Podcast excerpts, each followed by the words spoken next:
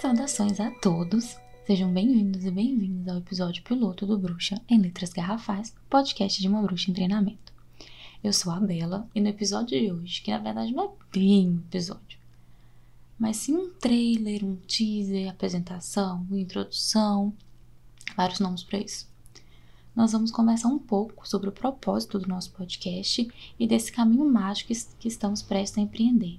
E são 5 horas da manhã e não para de passar moto na rua. Eu tô tentando gravar, gente, esse episódio pela terceira vez, sério. Eu não tenho nem mais pauta nem roteiro. Então as coisas podem ficar um pouco caóticas por aqui. Já peço desculpas de antemão. Por hora, apenas apertem os cintos e montem nas vassouras, porque esse voo vai ser incrível. O que é ser bruxa para você? Uma pessoa nasce bruxa ou é possível aprender a arte? Como saber realmente se esse é o caminho a seguir?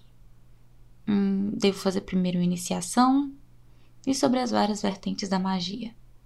Bruxa solitária? Me encaixar num cover? São muitas perguntas, inúmeras fontes de informação, várias opiniões. É normal sentir confuso sobre dar o primeiro passo. Eu sei porque eu me senti.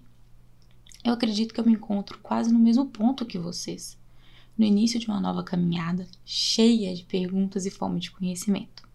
E o Bruxo em Letras Garrafais é muito sobre isso, sobre criar um espaço para quem tem interesse no oculto e na bruxaria, em todas as suas formas, quem quer se aprofundar e se descobrir nesse caminho. E foi pensando nisso que eu queria fazer um convite para vocês. Que tal me acompanhar durante meu tempo de dedicação um ano e um dia, até o altar da deusa. Dividindo os meus estudos, pesquisas, materiais, aconselhamentos que acontecem no dia a dia, nosso podcast propõe um círculo de poder para o aprendizado, uma troca entre você e eu. A proposta é, nestes primeiros momentos, que os nossos encontros aconteçam quinzenalmente, às quartas, às 14 horas.